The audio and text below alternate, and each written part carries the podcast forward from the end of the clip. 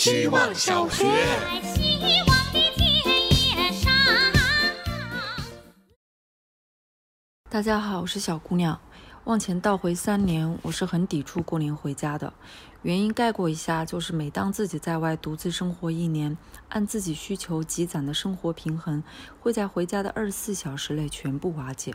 从名字、作息、饮食习惯到日常喜好，努力营造的自我人设，全部都会被家庭氛围所没收。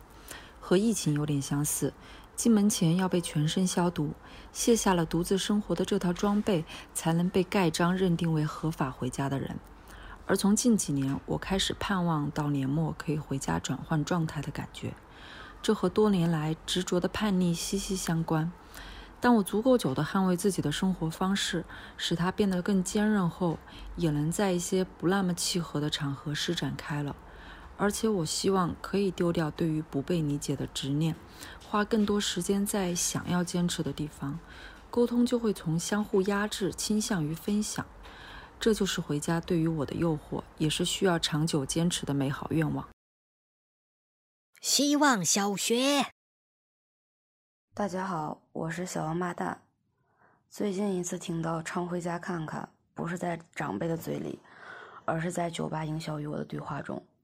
时间倒退几天前，那是一个平平无奇的夜晚，那个哥给我发：“老妹儿，太长时间没来，是不是都忘了哥了？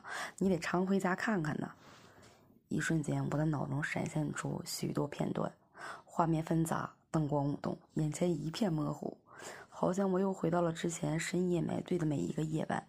霓虹深夜的霓虹灯亮闪闪，其实我的内心波涛汹涌，我仍然平淡的答出：“我回家了啊，最近可能去不了了。”此后的几天，我仍然沉浸在想去而不能去的难过之中，这大概也算是一种回家的诱惑吧。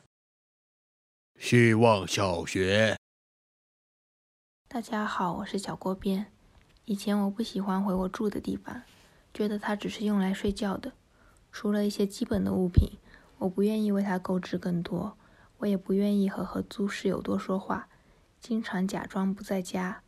后来我搬了家，一个人住。现在房间里的墙上挂着喜欢的画，冰箱上贴着朋友做的手工。沙发套是我自己量尺寸定制的，买来的窗帘虽然有点长拖着地，但我也很满意。乳胶床垫和枕头让我在自己家里睡觉时也很想念。现在我总会在外出的时候想念这个家。每次我打开门，这些物件都会悄悄向我传递“喜欢你来”的声音，就像麦当劳一样。不对，我才像麦当劳，每次回家都在心里发出“喜欢回来”的声音。我对住处的态度改变了很多，可能是因为我和世界的关系有了改变。我不想再假装不在了，我和自己的关系也不一样了，想认真构建好自己的房间。希望小学。大家好，我是小气。我希望自己是一只蜗牛，把家背在身上，这样我和诱惑形影不离，诱惑就诱惑不了我了。我每到一座新的城市，就会找到新的家。在重庆，我住在二十一层那么高的山坡上，在西阳台看灰蒙蒙的日落，楼下就是火锅一条街。在上海，我住在一座比我还老的房子里，主卧遗留的小资浴缸，每个周三都是泡澡日。晚上在苏州河跑步。我是一只走走停停的蜗牛，停在了山坡上，停在了苏州河。在那里扎帐篷、找工作、去社交、谈恋爱、说拜拜。回家永远对我有诱惑，因为我没办法光溜溜地爬行在陌生的世界里，没办法不害怕、不焦虑地面对未知。也正是这样，我背着同样的床单被套、同样的书、同样的厨具，在下一个地方重新复原我的空间，并把它称作家。希望小学。大家好，我是小 A B C D E F G。我有个很好的北京朋友，是我爱我家的忠实粉丝，据说看过无数遍，随便说起一段就能给你演出来，还加入了我爱我家全球影迷会。早年受他影响，我也跟着看过些，只记得挺好笑的，但是来来回回每个人都差不多。